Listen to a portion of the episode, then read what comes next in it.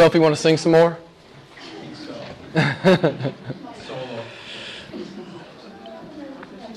okay, tonight I'm gonna I'm gonna start with a little theology lesson, so I want you to stick with me. I'm gonna give you a few quotes, and uh, I kind of want you to hang in with me, and then we're just gonna get into the Bible, and we're gonna hear what God has to say about seeking Him. He calls all men everywhere to seek Him.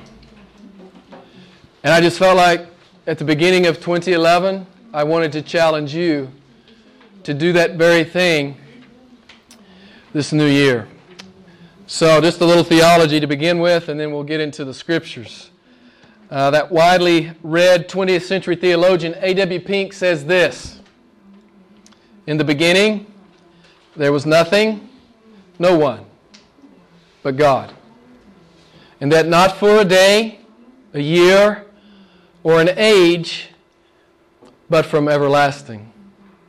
During a past eternity, the triune God was alone, self contained, self sufficient, self satisfied, and need of nothing. Pink goes on to say God didn't need to create a universe, He didn't need to create angels, He didn't need to create men. It was from no sense of want or lack that God creates. As Jonathan Edwards says, it is not from lack that a fountain bursts forth. Amen? And this is a correct picture of the biblical God. If God is full in himself, if he's infinitely happy in himself, the question that theologians ask is why does he create? I've shared this with you many times. Can someone tell me why God creates? Amen? For His glory, right? To display His glory. This is the clear inference and message of the Bible. John Piper says it perfectly, so I'm going to share this quote with you. I've shared it with you before. It's one of my all time favorite quotes written by a man. In creation, God went public with the glory that reverberates joyfully between the Father and the Son. There is something about the fullness of God's joy that inclines to overflow. There is an expansive quality to His joy. It wants to share itself. All His creative works are simply the overflow of His infinite exuberance for His own excellence. Wow. Ciao Tola. Good to see you. Greg, good to see you guys, man. Long time no see. Great to see you guys. I love that sentence. All of his creative works are simply the overflow of his infinite exuberance for his own excellence. Beloved, it's important that you see God biblically and you see God correctly. This is the true picture of God an infinitely happy and satisfied God. He, he's, like, he's like the imagery of Revelation 22, verse 1 an irrepressible fountain of life and love and joy and happiness and fullness and satisfaction and delight and wonder and awe. God is like an explosion of creation. So God is in the business of, of creating that He might put His glory on display for every creature to behold. Not only behold, but to enjoy. God creates for His glory and for the joy of His creatures. Now, this is lofty theology. You know, it could take you years to arrive at, at this conclusion. I'm giving it to you free. It's a beautiful, it's just a beautiful picture of what God has done in Scripture and in the cosmos. As I've told you many times before, man was preeminently designed with a God appetite. In the fall, man lost his God appetite. We were originally created to desire and know and relate to this glorious God. It's the way He made us, it's the way He wired us, it's the way He designed us. God says in uh, Ecclesiastes 3:11, "I've set eternity in the heart of man." That's why no man will ever be satisfied, can ever be happy with simply the things of the world. It's impossible. God put eternity in your heart. and you will not be satisfied till you come to Jesus Christ. He's your creator. I think you know that. Colossians 1:16. Jesus Christ is the creator. We were created by him and for him. God wired us to hunger, thirst, desire, and yes, I'll say it. Sometimes proper church members are a little disturbed when I say it this way. So if we have any proper church members, try to control yourself. But God made us to lust for Him, a holy lust, a sacred lust. You know, lust is a perfectly good word, it's just always used in a negative context. What does it mean to lust? To simply have this overwhelming uh, desire for. We were made to desire Christ Jesus, to desire our Creator. And when we rebelled against Him, that desire was lost. It was lost. We were created to lust for God. The problem is not that men lust, the problem is what fallen man lusts for. Anything but God. Amen? Anything and everything but God. Listen to the psalmist. You heard me read uh, the psalm uh, to open the, the uh, service tonight, Psalm 63 1. They give voice to this God intended uh, uh, desire for the human heart. Psalm 63 1. Oh God, thou art my God. I, I shall seek thee earnestly. My soul thirsts for thee. My flesh yearns for thee. Psalm 42 1. Many of you know this. As the deer pants for the water brooks, so my soul pants for thee, O God. My soul thirsts for God, for the living God. Psalm 73 25. Besides thee, I desire nothing on earth. Is that your confession? Beloved? This is what we were designed for. This is what we were redeemed for. I love Psalm 73. How about Psalm 40, uh, 143, 6? I stretch out my hands to thee. My soul longs for thee as a parched land. This is a holy lust for God. Beloved, I'm going to call you to that in 2011. I'm going to call you to seek the Lord with a holy lust. A holy lust. In 2011. C.S. Lewis is right. Men have settled for junk. Men have settled for lesser things when infinite delights reside in the God, the Godhead. Is C.S. Lewis right about you? Have you settled for lesser things? Or are you pursuing and seeking and searching and desiring and hungering and thirsting for God? Again, this is why we were made and this is why we were redeemed. Listen to C.S. Lewis. He says, Man, we're half hearted creatures fooling around with sin when infinite joy has been offered to us.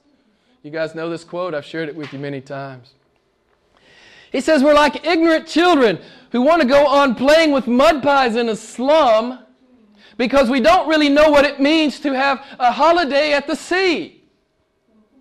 He says we're far too easily pleased. Fallen man is far too easily pleased. Man, we're playing around with sex and ambition and career, and even family becomes an idol. We play around with all these things. We idolize all these things when infinite delight awaits us in the person of God. C.S. Lewis is right. Most of mankind has settled. Most of mankind has settled for lesser things. Is Lewis right about you? That's what I want to ask you at the outset tonight. Is C.S. Lewis right about you? Have you settled for something less than an intimate, dynamic, growing relationship with the living God? Jesus Christ. Are you far too easily pleased? Are you uh, hot on the heels of Christ Jesus? And there's this breathtaking parallel truth in Scripture about seeking. There's only one thing. If you, if you read your Bible all the way through, you'll only find one thing in the Bible that God seeks. Who knows what it is? What does God say? Yes, He seeks, someone says worship. Yes, He obviously seeks that. But there's one thing specifically He says. Pardon me?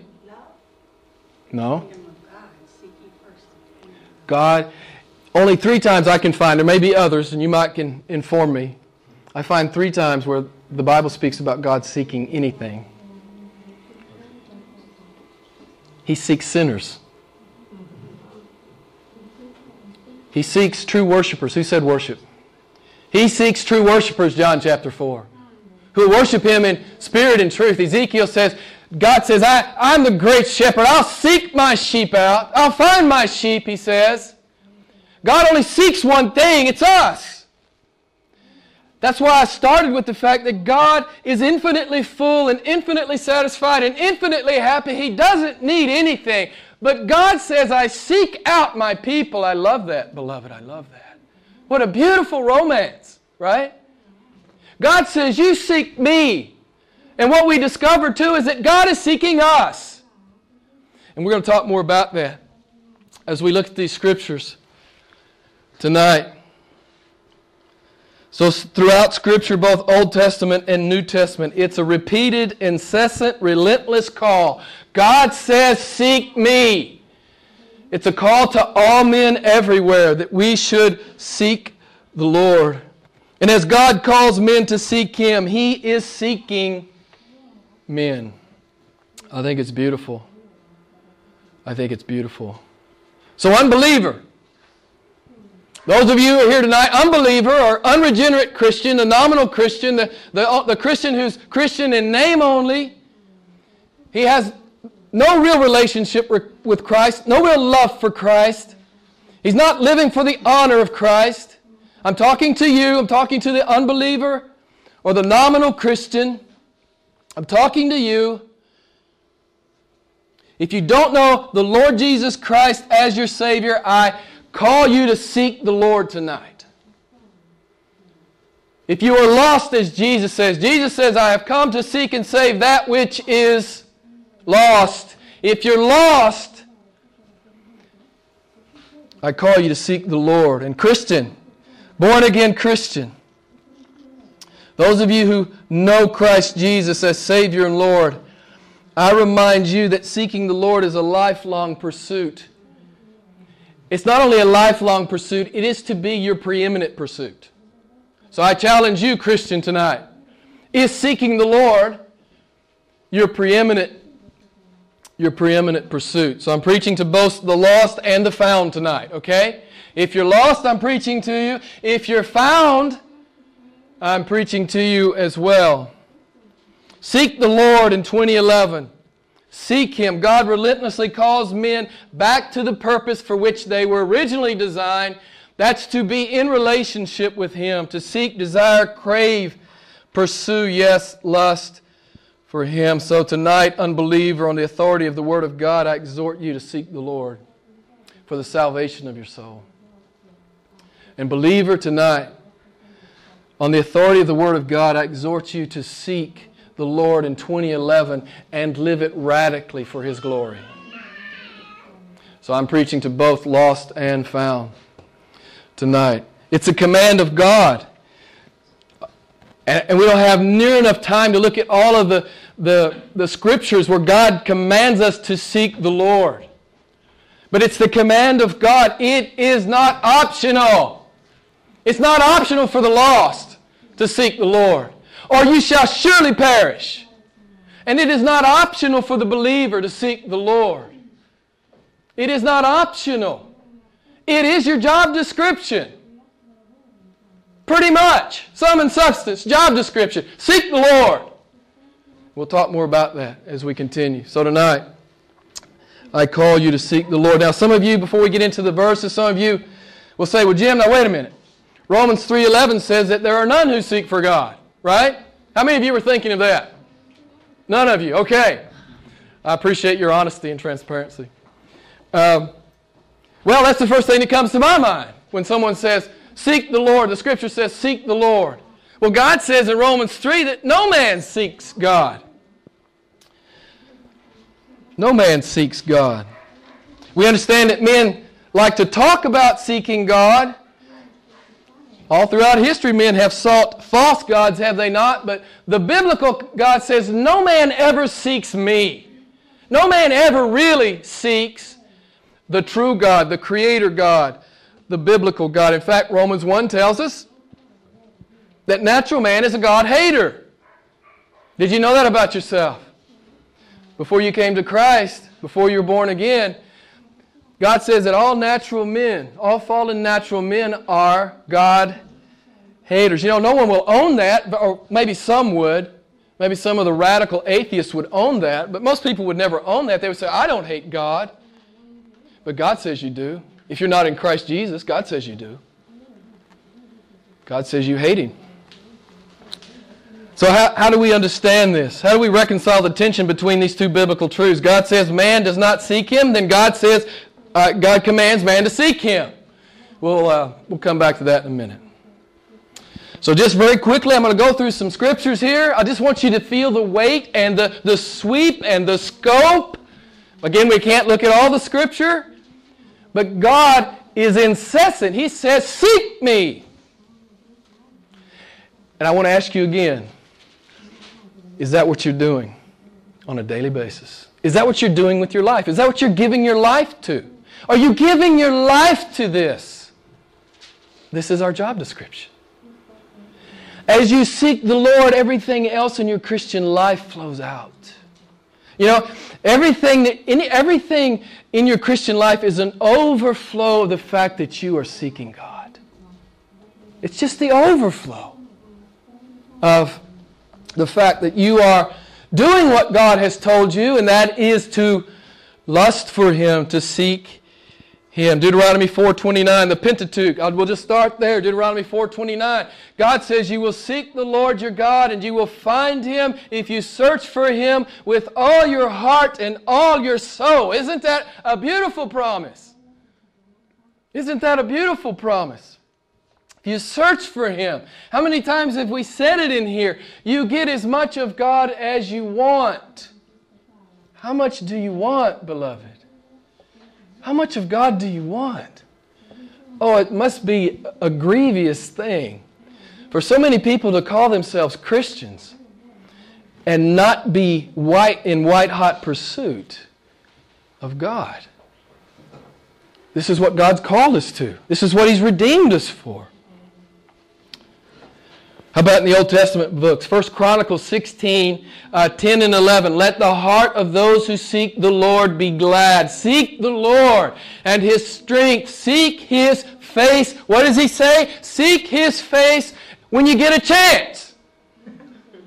When it's convenient. After the television show's over. He says, continually seek God. Beloved, it's not only our great I guess we could say command, but it's our great privilege to seek and know this awesome God. He says, Seek me continually, and you shall be glad. I love, always love what David said to Solomon. I've said these words to all my sons uh, as they came of age. Uh, listen to this, 1 Chronicles 28 9. Many of you familiar with it. David said to Solomon, If you seek God, he will let you find him. But if you forsake God, He will reject you forever. This is the, the, the message that I found over and over and over and over again in preparing this message. If you seek me, you'll find me. If you reject me, you'll be forsaken. If you forsake me, you'll be rejected. Either way works. This is the message of God in the Bible, but I've always loved David's words to Solomon. Some of you will be familiar with 2 Chronicles 7:14, an obvious call to, of God to his people. God says, "My people who are called by my name humble themselves and pray and seek my face and turn uh, from their wicked ways, then I will hear from heaven and forgive their sin and will heal their land." I know many of you have heard that text preached. It's a beautiful text. Second, Second Chronicles 12:14 tells us that King Rehoboam of Judah, listen to this, I want you to hear this. King Rehoboam of Judah did evil. Why did he do evil? Because he did not seek the Lord. Beloved, you can't be neutral in this.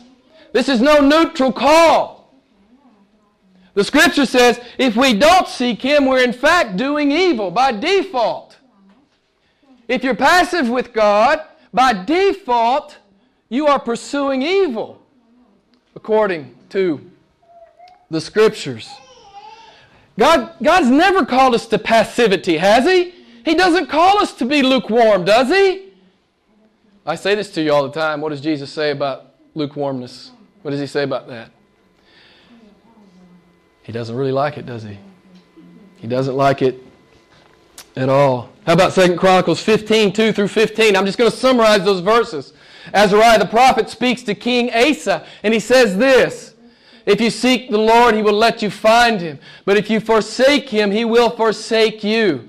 And in their distress, they turned to the Lord and they sought him, and he let them find him. So the Lord gave them rest on every side. Isn't that beautiful? Unbeliever, are you in distress? Well, of course you're in distress. You're cut off from your Creator and from your Redeemer, and you're on your way to hell. How could you not be in distress? If you're not in distress, you do not understand what God has said to you. Clearly, what God has said to you.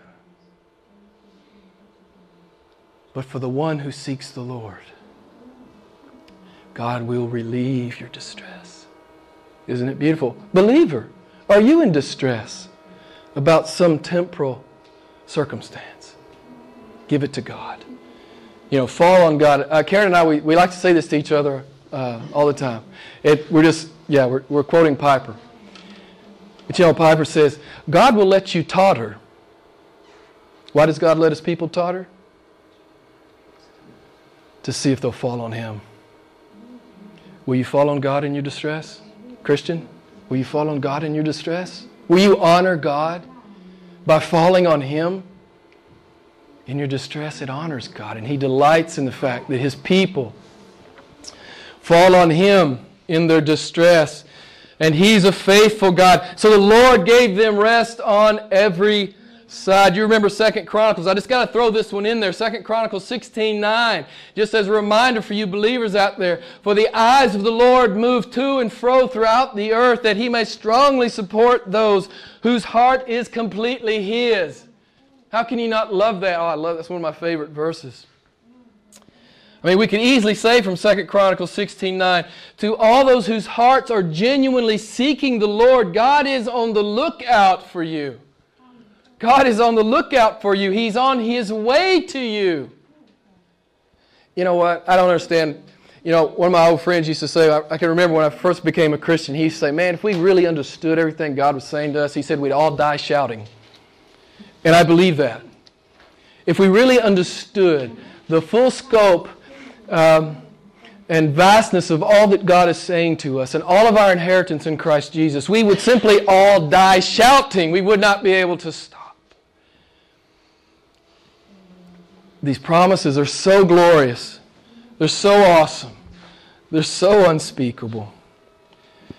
Listen to Ezra 8:22, the hand of the Lord is favorably disposed to all who seek him. Listen, but his power and his anger are against all those who forsake him. And just very quickly in the poetic and wisdom books, I'm just going to boom, man, I'm just going to fly through Psalms. So, so just listen. Just listen to these. Psalm 9, for the Lord, o, uh, for thou, O Lord, hast not forgotten those who seek thee. He never forgets those who seek him. Psalm 24, those who seek God's face shall receive a blessing from the Lord. Psalm 34, those who seek the Lord shall not be in want of any good thing. Amen? Psalm 40, let all who seek thee rejoice and be glad in thee. Psalm 69, you who seek God, let your heart revive. Psalm 105 Seek the Lord and His strength, seek His face continually. There it is. Seek His face continually. There it is again. Psalm 119 How blessed are those who seek Him with all their hearts. Now, many of you know in the Proverbs, wisdom is personified, right? You understand that wisdom is personified as God. I trust that many of you, or hopefully most of you, realize that. Wisdom is personified as God. And, and so we see this warning in Proverbs chapter 1, this, this warning to unbelievers who reject, uh, who reject God, who reject the fear of the Lord, who reject the wisdom of God. Proverbs chapter 1, verse 22. God says, wisdom says, How long, O naive ones, will you love stupid stuff? this is what God says. How long will you love it? How long will you love stupid things? Here I am. Here I am. I love that. How long will you love stupid things? God says. Or he, he says, uh, uh, simplicity. How long will you love simplicity? And scoffers delight themselves in scoffing, and fools hate knowledge. How long will you reject me? He says. How long will you reject the truth? How long will you reject true wisdom? Verse 23, listen. God says, Turn to my reproof. Behold, I will pour out my spirit on you, and I will make my words known to you. This awesome promise. God says, I'll have mercy on you. Turn to me. Come to me. Verse 24, because I called and you refused, I stretched out my hand and no one paid attention, and you neglected all my counsel and did not want my reproof. God says, because I called you and you refused to seek me. Verse 26, I will even laugh at your calamity. I will mock when, you, when your dread comes. When your dread comes like a storm and your calamity comes on like a whirlwind, when distress and anguish come on you, then they will call on me, but I will not answer. They will seek me diligently, but they shall not find me because they have hated knowledge and did not choose the fear of the Lord. They would not accept my counsel. They spurned all my reproof. God says calamity will come on you if you reject me, if you continue to reject me, if you do not seek me. Calamity will come on you, he says. You have spurned my warnings. Verse 31. Proverbs chapter 1. So they, they shall eat of the fruit of their way and be satiated with their own devices. For the waywardness of the naive shall kill them, and the complacency of fools shall destroy them. Look at verse 33. But he who listens to me shall live securely and shall be at ease from the dread of evil. I mean, there's the whole sermon right there. Proverbs chapter 1. As I read those words, it made me think of Galatians chapter 6, verse 7. Do not be deceived. God is not mocked. For whatever a man sows, this is what he will reap. So, beloved, I'll just stop and ask you what, what are you sowing in your life? What are you sowing in your life? God says, whatever you sow, you shall reap Unbeliever, this is the unvarnished, pervasive message of the Bible. If you seek God, you will find Him, but if you do not seek God, His judgment will fall on you. You know, I, I was listening to my preacher back in Little Rock. I got to sit under him one Sunday while we were home. Actually, he inspired this message. He talked a lot about this, and it made me start thinking about these things and what I wanted to share with you. You know, sometimes unbelievers or nominal Christians, they think, well, my life's not so bad. He says, hey, maybe your life's not so bad today. Maybe you're pretty comfortable. Maybe you've got money in the bank. Maybe things are looking up. But it will be bad for you. And I was really struck by the power of his words. It will be bad for you if you do not seek the Lord. Unbeliever nominal Christian.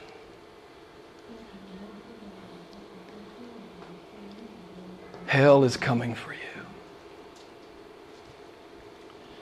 You say, Well, Jim, I don't like it when you preach like that. I know. I don't necessarily like to preach like that. But you know, we decided a long time in this church, a long time ago, we weren't going to edit God. So we don't edit God.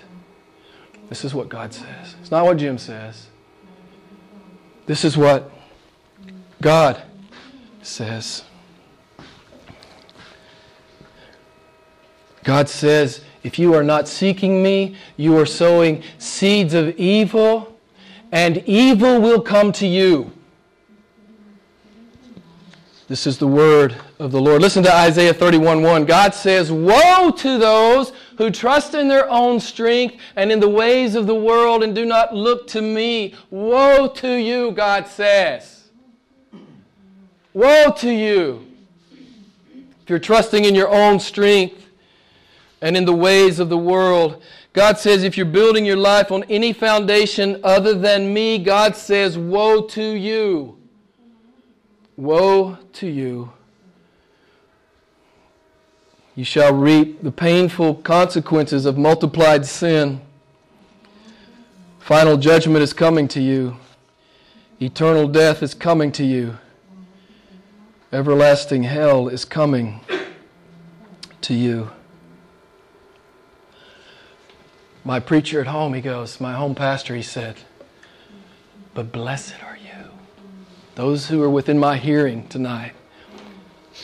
You have not died. You're not too ill to come to church. You're able to come to church. You can hear the Word of God. God has been gracious to you. If you're an unbeliever, come to Christ. If you're a nominal Christian, come to Christ. If you're a true believer, and yeah, you've been sitting down spiritually, come and seek the Lord in 2011. Maybe like you've never sought Him before. Seek Him. Seek Him with all your heart and all your soul and all your mind and all your strength. You guys remember Jeremiah 29. I read it uh, earlier in the, in the message. God says, Man, when you seek me with all your heart, I will be found by you. Have, have, have more beautiful words ever fallen upon the ears of men? I want to know have you ever heard anything more beautiful than that? God says, When you seek me with all your heart, I will be found. He's not playing a cosmic game of hide and seek. Actually, Romans chapter 1 says he's conspicuous, both in the created order and in our own conscience. You cannot not find God if you're looking at all. You have to, you have to, you have to uh, seek to avoid him. God says, You cannot not find me. For anyone who looks, this is the awesome testimony of, of Scripture. God's not playing hide and seek. You remember what Paul told, uh, uh, what he said in Acts 17 27? He said, God's not far from any one of us. And I want to say this to you, beloved, because it's, it's rampant in the modern church. I'm not saying it's rampant here. I think I preach too hard sometimes for it to be very rampant here. But it's a sobering there's a sobering truth, and we, we, we, we get this warning from, from, from Hosea about those who try to manipulate God religiously. You know, well, I show up, I go to church, I tip my hat to God, I, I do a couple of things, he says. You know, I throw in $5 in the offering plate. You know, I do these, these nominal things, and I, I know that God must be pleased. Right? So, and people, you know, people who call themselves Christians, they just go out into the world and they sin with impunity. And they think they can just manipulate God. This, this, this, this thing about grace. Well, I can just have grace. I'll just have grace. I'll sin with impunity and God's obligated to give me grace. Wrong. God is not obligated to give you grace if you do not seek the Lord. If you're playing religion with God, you know, if, if you're trying to play Him for a chump, I don't know if that translates. If you're trying to play God for a fool, as many do, you're going to lose that bet, friend. You can't play God like that. God means what He says. God means exactly what He says. Hosea 5 6, God says, uh, You will seek me but not find me, for I have withdrawn from you. What is the psalmist saying? What does it say three times in Hebrews? Today, what? If you hear my voice, do not harden your heart. Isn't this what God says? God says, I will not always strive with man. Beloved, you, you don't know if you're going to have tomorrow to come to Christ. You don't know if you're going to have tomorrow to get serious with Christ, Christian friend. You don't know. I remember my pastor back home in Little Rock says, Who told you you had many days left? Who gave you tomorrow? Who promised you tomorrow? Who? You may not be here tomorrow. I may not be here tomorrow. Beloved, if you don't know Christ, I'm telling you, I'm, I'm, challenging you, you, you need to come to Christ tonight, man. And if you've just been playing religion with God, I'm challenging you too. If you've just been a nominal Christian, I'm saying to you, come, really come. And believer, born again believer, give yourself away in 2011. Give yourself away to Jesus like you never have before. This is what we've been talking about the last couple of weeks. Of course, here's the whole sermon Amos 5 4. Seek me that you may live. Seek me that you may live. That's my message to the lost, and that's my message to the found. To the lost, you will find life in Christ. To the found, you will find, you will find bigger life in Christ. As you continue to seek Him, and as you continue to give yourself away to Him. So let's flesh this out for the last few minutes that we have. Jim, how do we do this? In a practical, everyday way. You already know the answer. I don't have to tell you these things, but you know, I get paid the big money, so I say these things to you, right? I'm going to remind you how to seek the Lord. You already know this stuff. But I'll, I'll go down a few, a few items. You will seek God and find Him when you, when you are in His Word. Amen? You will seek God and find Him when you are in His Word. As you read it, study it, meditate upon it, talk about it, pray it, and live it. I was sharing with someone this last week I said, you got to put yourself in God's way. Put yourself in God's way. One way to do that is to be in the Word. To be in the Word. You will seek God and find Him as you pray and fast, as you spend time alone with the Lord, as you speak intimately to God, and as you listen to God. You will seek God and find Him as you worship with God's people in church. God commands it. Hebrew 10 25. You know, many people seem to think that church attendance is, it's, what's the word I'm looking for? Optional. That it's optional. It's not optional for the real believer. I'm not saying, you know, we have to be here, we lose our salvation. That's not what I'm saying. But God commands us to be together. Don't forsake the assembling of yourselves together, Hebrews chapter something, verse something. Um, Hebrews 10:25. God, God inhabits the preaching of, of His Word. God inhabits the praises of His people. You'll seek God and find Him in loving, when you love and serve the, the brothers and sisters in this body or in the next body that you belong to. You find, you'll seek and find God as you roll up your sleeves and go to work in the body and use your gifts in the body. Jesus says, every, He says, the world will know your mind by the way you love one another. You will seek God and find Him in your generous giving to the church and to those outside the church. God says, Test me in this and see if I will not pour out my blessing upon you until it cannot be contained. God says, You will encounter me in your generosity. As you honor me in your finances. You will seek God and find Him as you share the gospel with the lost. You ever notice that great promise that, you know, I think some of us don't, don't think about it too much. We think about the Great Commission, you know, uh, Matthew chapter 28, verse 20. But Jesus has this great promise. He says, Man, when you're out there doing evangelism, I will be with you, right? Until the end of the age, I'll be with you, he says. I'll always be with you when you're sharing the gospel. Man, you know, Seek the Lord as you share the gospel. Seek the Lord as you uh, evangelize those around you. Really, we could simply say it this way, couldn't we? You will always, you will always encounter God in obedience. it, doesn't it doesn't matter how small the obedience is. We've been saying it for the last couple of weeks. When you obey God, and the bigger you obey God, the more radically you obey God, it's a God encounter, right? We say this all the time, but it's true. It's true. It's a God encounter. You guys know what, what John, what Jesus says in John 14, 21. It's one of my favorite verses. Got me fired one time. I've told you the story. Don't have time to tell you tonight. This verse got me fired. But it was great.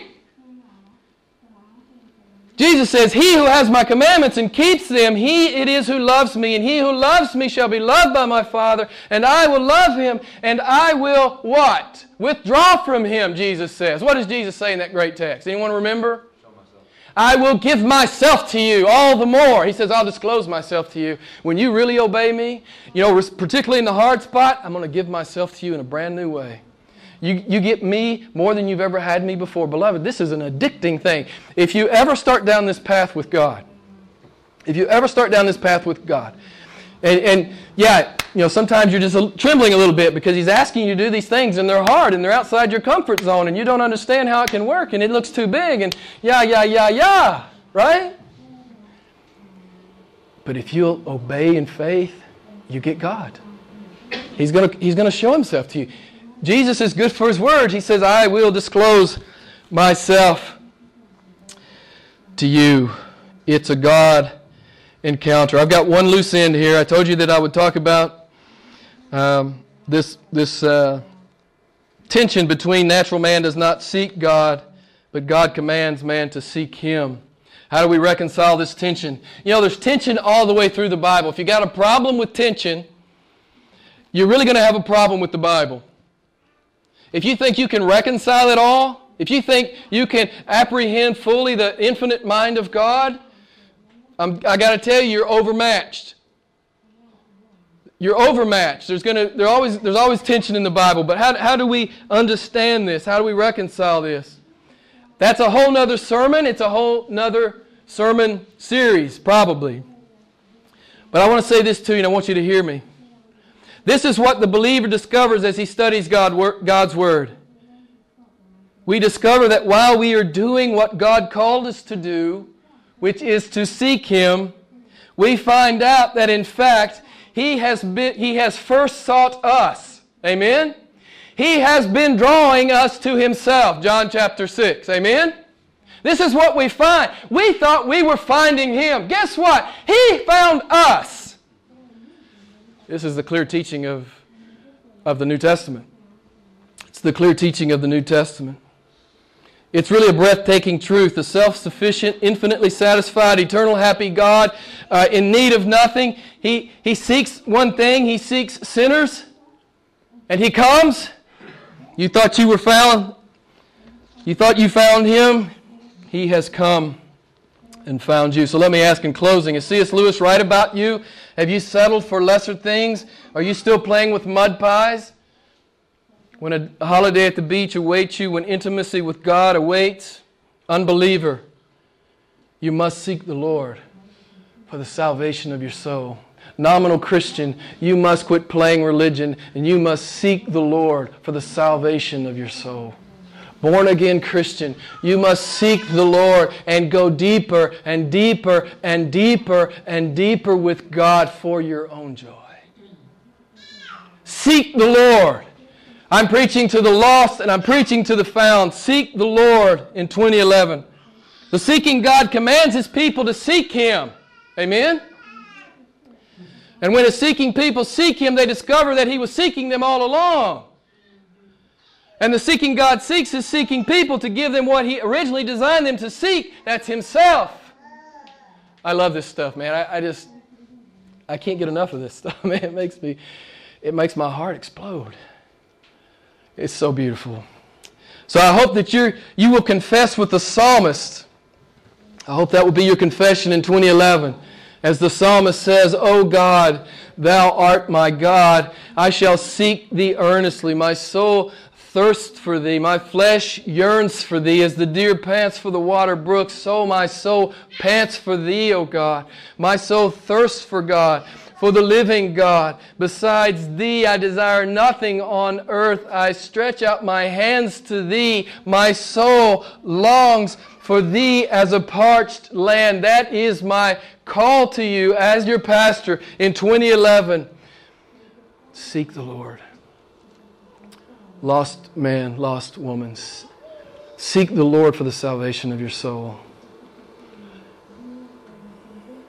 Born again believer, seek the Lord. Honor Him in your life like you never have before. Grow in the Lord. Glorify Jesus in your life, in your orbit, in 2011 like you never have before. Let's pray together.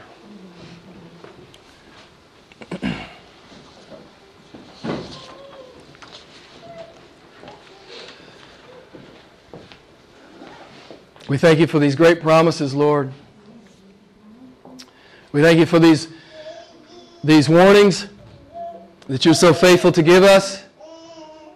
And we thank you for this exhortation.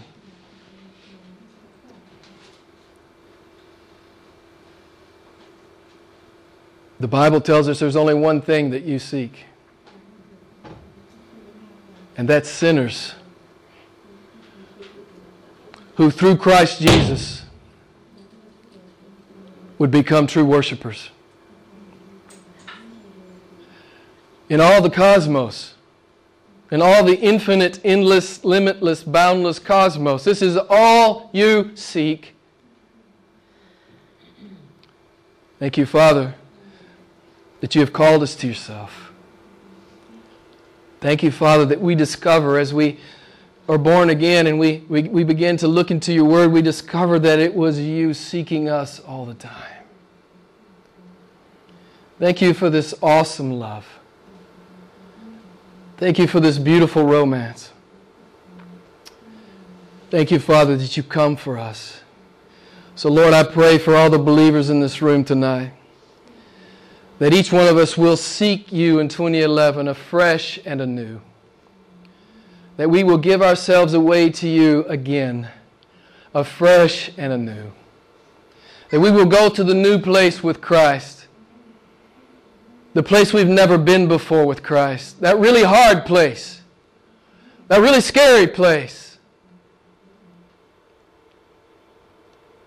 that place of sold out discipleship. So, Lord, we, we thank you for the exhortation. Give us the faith to walk with, with our awesome God, our awesome Lord. We pray this in Jesus' name. Amen.